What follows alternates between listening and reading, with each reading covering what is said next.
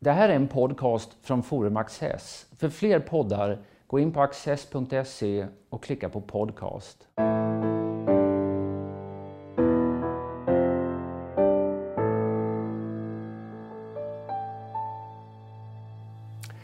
Välkomna till Studio Access. Idag ska vi tala om integritet, om övervakning och det ska vi göra tillsammans med Susanne Wigårds Yngvesson som är professor i etik vid Teologiska högskolan i Bromma i västra Stockholm. Och sen dessutom är författare till en nyutkommen bok som heter Övervakad där du döljs bakom en gul platta. Den här boken handlar inte bara om personlig integritet eh, men eh, det är en viktig beståndsdel i den. Vad är, vad är personlig integritet egentligen? Vad talar vi om? Det är en nästan omöjlig fråga att svara på.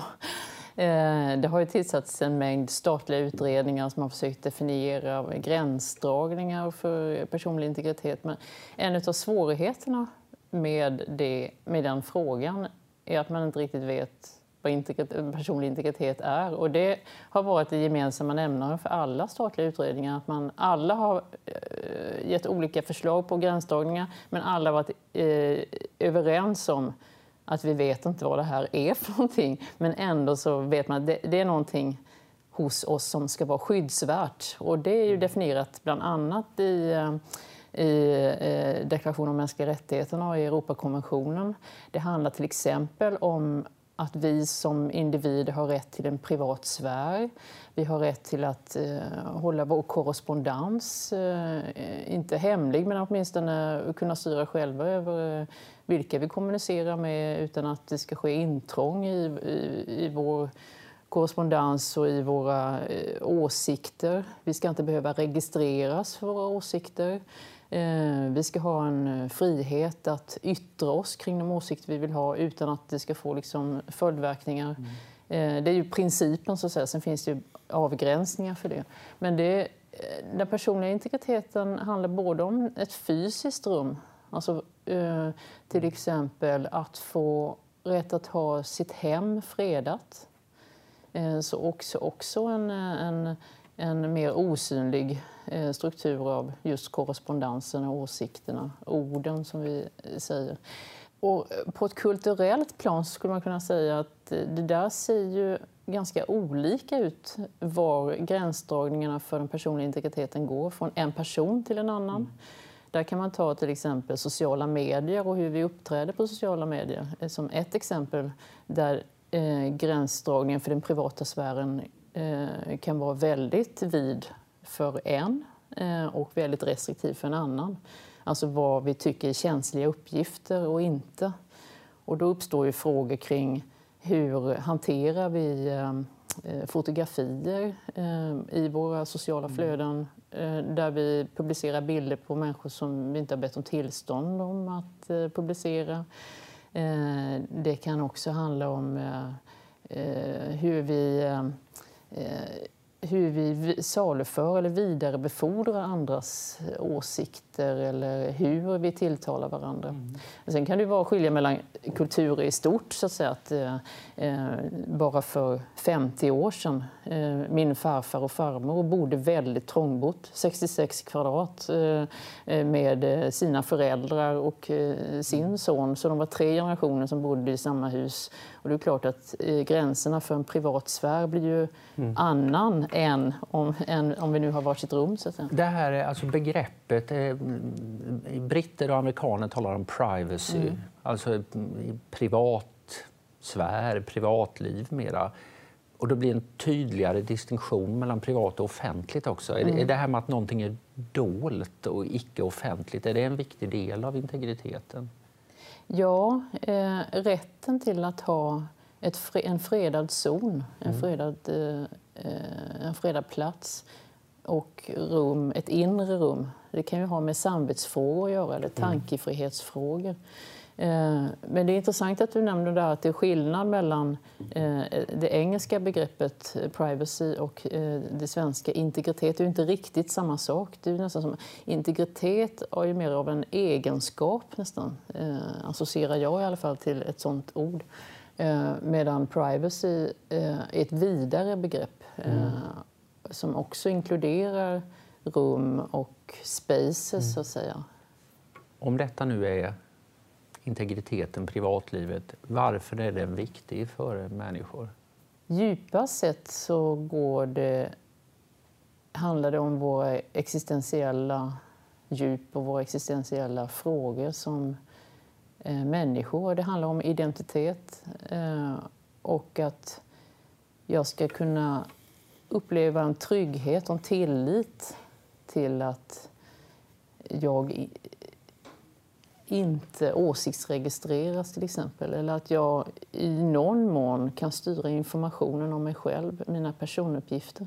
Det handlar ju om... Eh, Djupast sett så handlar det väl om känslan av frihet också. Alltså att, eh, att kunna känna att man har en trygghet i de platser man rör sig i men också en tillit till andra, hur man, hur man hanterar uppgifter om varandra. Eh, människor som har levt i eh, Östeuropa under kalla kriget till exempel vet ju precis vad det handlar om att, eh, att eh, bli angiverisamhällen, mm, mm.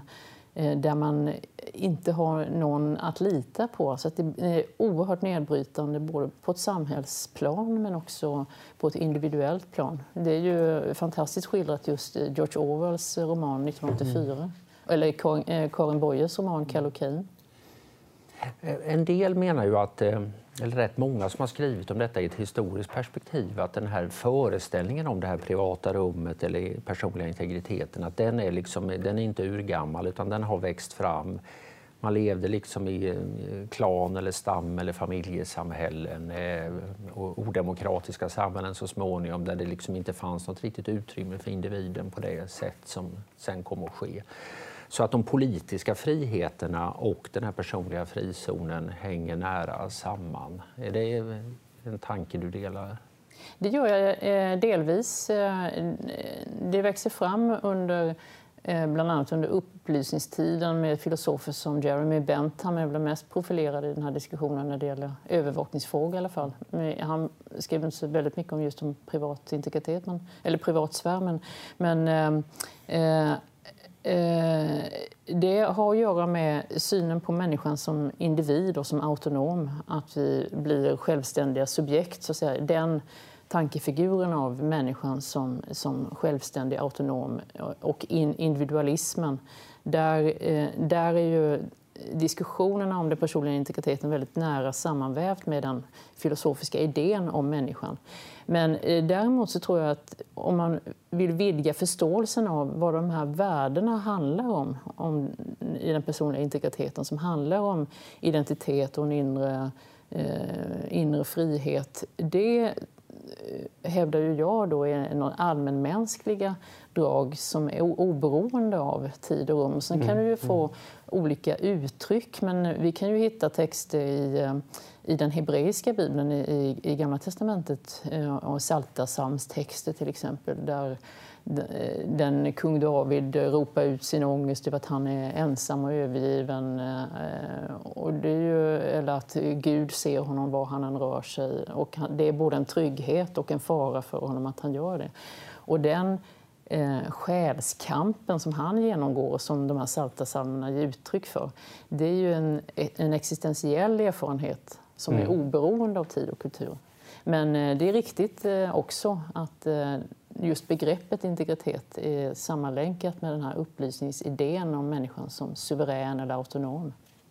Och att det finns en möjlighet att föra ett, så att säga, ett prövande samtal att man inte alltid i varje ögonblick är ansvarig för varje ord man har sagt utan att man har en möjlighet att resonera med vänner och meningsfränder och sånt här för att mm. komma fram till ståndpunkter utan att vara övervakad och mm. avlyssnad under, mm. under tiden. Mm. Om man ser till övervakningens historia, för det är ju egentligen övervakningen som boken skjuter in sig på, så är det klart att det har funnits övervakning, eh, och det vet alla, av eh, kontrolländamål i Venedig hade man såna här Bocca di Leone med lejonskulpturer med en fack i munnen som man kunde stoppa in lappar för att ange sina grannar eller sina statsfiender. Eller någonting sånt där. Och det har funnits alla möjliga spionsystem för att bevaka.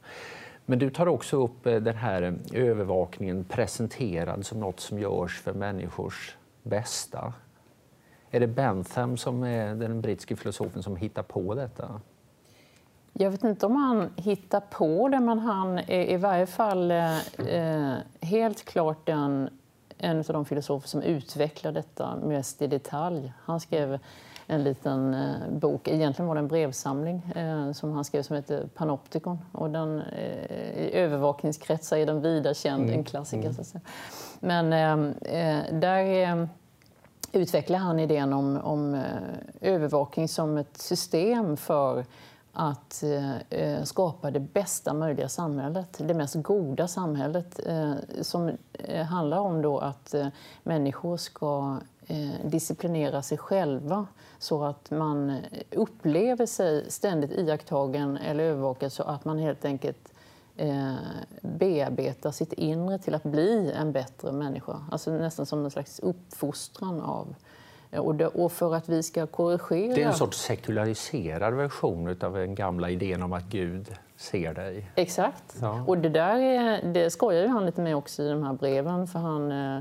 eh flörtar lite med teologerna och prästerskapet och skriver ja, om, om teologerna ursäktar så kommer jag nu liksom helt enkelt att eh, stjäla den här bilden av den allseende guden. Det är en briljant idé, tack nu lånar jag den. Och sen sekulariserar jag den. Han är inte intresserad av Gud men däremot är han intresserad av Eh, Eh, den idén om eh, en allseende blick som ju blir ett maktmedel för att nå det bästa samhället, det mest goda samhället. Och sen så, så det, för honom var ju det också en, en idé om en arkitektur eh, som illustreras med ett panoptikon med liksom fångvakter och människor som bor i olika celler. Men den idén kan ju sedan omsättas i en tanke om att vi kan montera ner de där väggarna och sen ska det övervakningssamhället fungera mm. i hela samhället. Så, att så, vi... så det börjar med hur man ska få fångar att bättra sig och sen ja. blir det en tankefigur som skulle kunna appliceras i, ja, i precis. hela samhället. Ja, fängelse, eller skolor eller sjukhus. Han tänkte sig olika typer av eh, mm. samhällsförbättrande system. Då. Eh. Om man tänker sig diktatorns eller makthavarens eh, vilja att hålla koll på befolkningen, det, det är en så att säga övervakningslogik. Den andra är då den här mera kanske beskäftiga Eh, förr i tiden var det Bentham eh, eller, eh, som ville att folk skulle vara dygdiga och idag är det Socialstyrelsen som vill att vi ska äta rätt och motionera och snart kommer att vilja övervaka oss via mobiltelefoner eller vad det nu kan vara, om vi inte gör det själva redan. Men jag menar, är det den här är det den goda övervakningen eller den onda övervakningen som du eh, är intresserad mest för och ser som mest problematisk nu? Det är väl både och egentligen. Eh, det där är ofta sammanvävt. Det kan ju vara samma form av teknik eller disciplineringssystem som kan få olika effekter. Eh, för det kan ju till en viss nivå skapa en viss trygghet och en bekräftelse av att man vill leva hälsosamt. Och så kan man då rapportera det till sina egna system eller man kan vara med i en community eller en grupp där man rapporterar mm. nu har jag sprungit liksom 8 kilometer idag och sådär. Ja, och sen så får, får man gillanden och så. Ja. så, så, va? Eh, och det är ju på, på ett plan kan man säga, ja, det är, ett, det är ett slags social disciplinering. Man ska också kanske där i ett sådant system bekänna när man inte eh, sprang eller vad man, att man drack liksom ett glas vin för mycket. Mm. Alltså att det blir en socialt beteende så, så att säga, eh, som människor kan behöva för en slags bekräftelse för att få en kick och göra någonting. Och så. Eh, men samma, eh, samma teknik kan ju användas eh, i, av tredje part. Eh, hur samla, när det handlar om eh, big data talar man om massamlande av information som eh, Eh, strukturerar eh, myndigheters eller stora företags förståelse av eh, hur vi människor lever och beter oss och sen så bildas det liksom empiriskt underlag för att stifta lagar eller säga åt befolkningen att nu får ni skärpa er, sluta röka för att annars så måste vi be läkarna att rapportera in. Det fanns ett sådant förslag från Socialstyrelsen för några år sedan som inte gick igenom. Men tanken var då att läkarna skulle få rapportskyldighet eh, av eh, eh, de vårdsökande som levde ohälsosamt. Så skulle man samla på de uppgifterna så att man sen kunde dra konsekvenser för, för forskningen men också man, man får faktiskt lov att ansvara för sina misstag i livet. För du, eh, konkret så uppehåller du dig en hel del vid det här som kan sammanfattas som kriget mot terrorn och att efter framförallt då, eh, eh, attentatet mot World Trade Center så har så att säga, övervakningsinsatserna i världen eh, tilltagit. Har det inte funnits goda skäl till det? Jo, vi måste skydda oss mot eh, terrorismen och våldsövergrepp. Eh, ja, det måste vi naturligtvis göra. Frågan är vilka proportioner eh, vi eh, gör det i förhållande till. Då kan man diskutera om man är så eh, kylig, eller man ska säga, som man ser till siffror så är ju antalet som dör eh, till följd av terrorattacker är ju avsevärt litet i förhållande till andra typer av dödsfall. Om man jämför med trafikolyckor, eh, om man jämför med, eh, om vi tar USA som exempel, människor som dör eh, för att det finns vapen överallt. Eh, eller till och med folk som dör av att de trillar ner från stegar. Det finns mm. sån statistik. Men, men kan inte detta faktum vara ett bevis för att övervakningen fungerar? Det vet man, man ju inte. Nej, man, man, vet ju att eh, ja. säkerhetstjänster och andra rapporterar ja. in att, att de har förebyggt ett antal terrordåd. Mm. Det är väl faktiskt rimligt att anta att, mm. att terroraktiviteterna blir lägre på grund av att man bjuder dem någon sorts motstånd. Ja. Men, eh, och det har ju eh, de facto har ju det skett, det vet man ju, för det har ju rapporterats att man har förhindrat vissa terrordåd och även om inte Säkerhetspolisen rapporterar allt av, av eh, naturliga skäl så, att säga. så är det ju inte offentliga uppgifter. Mm. Men eh, det kan vi ju anta. Men det är ju också, det är ju också så att eh, kriget mot terrorismen eh, skapar en logik i hela samhället som vi eh, på olika nivåer eh, blir präglade av. dels handlar det om en betoning av att, en slags rädslokultur där vi hela Eh, Eh, politikerna hela tiden återkommer till att det finns skäl för oss att vara rädda. Eh, och det kan vara eh, Dels så kan det vara kopplat till kriget mot terrorismen men det kan också handla om eh, våldet i samhället i övrigt. Att, att det offentliga rummet eh, generellt utmålas som ett farligt eh, rum att vistas i vi måste nu förebygga att eh, eh, det sker olika typer av brott eh, mot egendom eller personer. Eh, vi behöver ett antal eh, övervakningskameror för att förebygga detta och så vidare. Så att man bygger in eh, en utgångspunkt eller en premiss för hela diskussionen som handlar om rädslor och osäkerhet.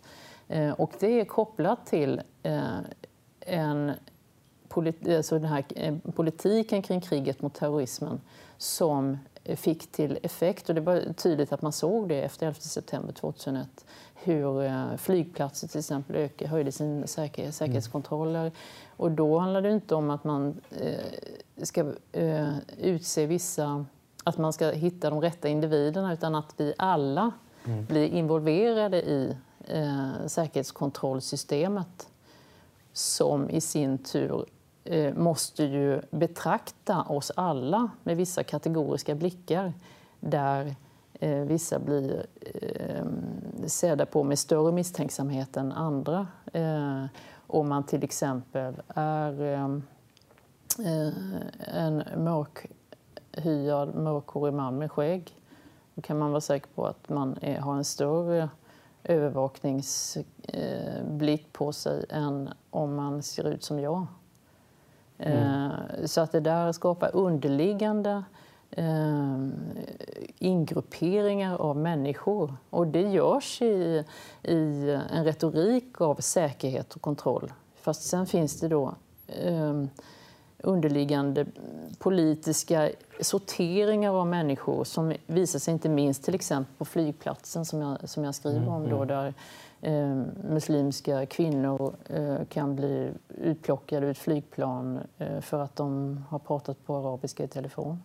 Mm. Eh, och att det, där liksom på, det, att det inte är tillfälliga händelser utan att det finns så många exempel på det som visar snarare på en system. Men man kan säga så här att, att, att det sätts in ökade säkerhetsåtgärder, att eh, detta kan ge upphov till en viss eh, ja, både trygghet och kanske oro också för den delen, rädslans kultur som du talar om i, i boken. Och, och en del människor råkar illa ut på grund av fördomar. Här, ja, detta händer. Men finns det en alternativ väg att gå? Vilka säkerhetsåtgärder tycker du man ska ta bort på flyget? Eller eh, hur ska politikerna säga att det här med terror är inte värre än eh, getingstick? Så att säga. Det är, vilka politiker överlever det mötet med sin valmanskår? Mm. Alltså jag tror eh, att vi är inne i ett paradigm, eller hur man ska beskriva det, som att svara på den frågan är väldigt svårt eftersom vi är så involverade alla i övervakningssamhället. Eh, så att nästan all politisk retorik eh, definieras utifrån detta. Så att säga hur vi skulle kliva ur det eh, är oerhört svårt, men det är en viktig fråga naturligtvis. Det handlar väl om i så fall att eh, lägga en större vikt vid eh, eh, tillit, öppenhet, tron på rättssäkerheten, rättssystemet. Ehm, att det är faktiskt så. Jag, tänkte när vi hade här terrordådet i Stockholm så var det ett brutalt dåd som begicks. Det var också en mängd folk öppnade sina hem. Gästfriheten, eh, ta emot främlingen, eh, visa omsorg eh, och empati i den situationen. Att i grunden för att samhället överhuvudtaget fungerar är ju faktiskt att vi litar på varandra. Om mm. någonting händer så så finns vi där för varandra. Och det är ju också men en berättelse. Men utesluter det ena det andra här så att säga? Om Säpo hade kunnat eh, eh, spionera lite mer eller eh, övervaka lite mm. mer framgångsrikt så att det här dådet aldrig hade ägt rum.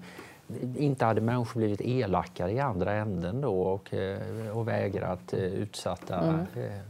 kaffe eller övernattning eller vad det nu var fråga om. Mm. Blir, vi, blir vi sämre människor av övervaknings de här ökade övervakningsåtgärderna? Jag tror vi blir räddare människor och rädda människor kan vara farligt för ett samhälle. Ja, fast de här rädda människorna öppnade ju sina hem. Ja, i den situationen. Så det är inte kört ännu i alla fall? Nej, nej, nej. Jag kanske framstår som lite väl dystopisk i min bok. det kan ju bli så när man håller på nu och eh, ägnar sig åt övervakning så eh, kör man in sig på de här frågorna om eh, eh var, var, alltså det finns en slags eh, logik i hela frågan som handlar om eh, anledningar till varför vi behöver övervakning eh, som leder till en, en ökad misstänksamhet och så, när, vi, när vi tittar på samhället på det viset. Det finns ju också en... Eh, människor upplever en större trygghet, till exempel framförallt kvinnor, när man rör sig eh, på platser där det finns kameror till exempel. Eller de här så kallade trygghetskamerorna som har involverats, vilket jag tycker är lite paradoxalt begrepp. Men, eh, men eh, man också använder språket på ett sätt för att mjuka upp liksom själva frågan kring mm. övervakningen så att den inte blir så kall och hård och eh, teknisk utan det handlar om den sociala omsorgen av trygghetskameran eller trygghetsområden. Eh, och då, eftersom jag är lite sådär misstänksam av det så blir det, ja men, tänk, ja men nu rör jag mig här i ett trygghetsområde. Betyder det att när jag går utanför det området då är alla andra här områden otrygga? otrygghetsområdet. ja.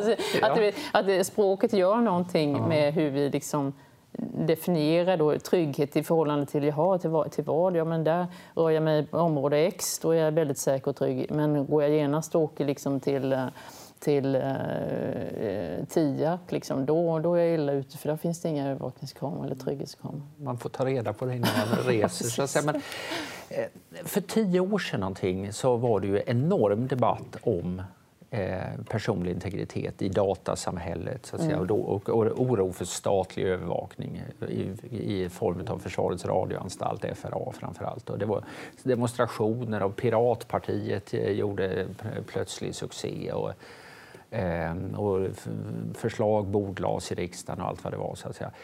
Den där är ju helt borta nu, hela den eh, stämningen. Har du någon idé om vad det kan bero på? Att vi har vant oss. Ja. Är det Facebooks fel det här? Att vi är nu så vana vid att erbjuda eh, vår personliga integritet eh, till kreti och pleti att vi orkar inte bry oss om att staten invaderar den också.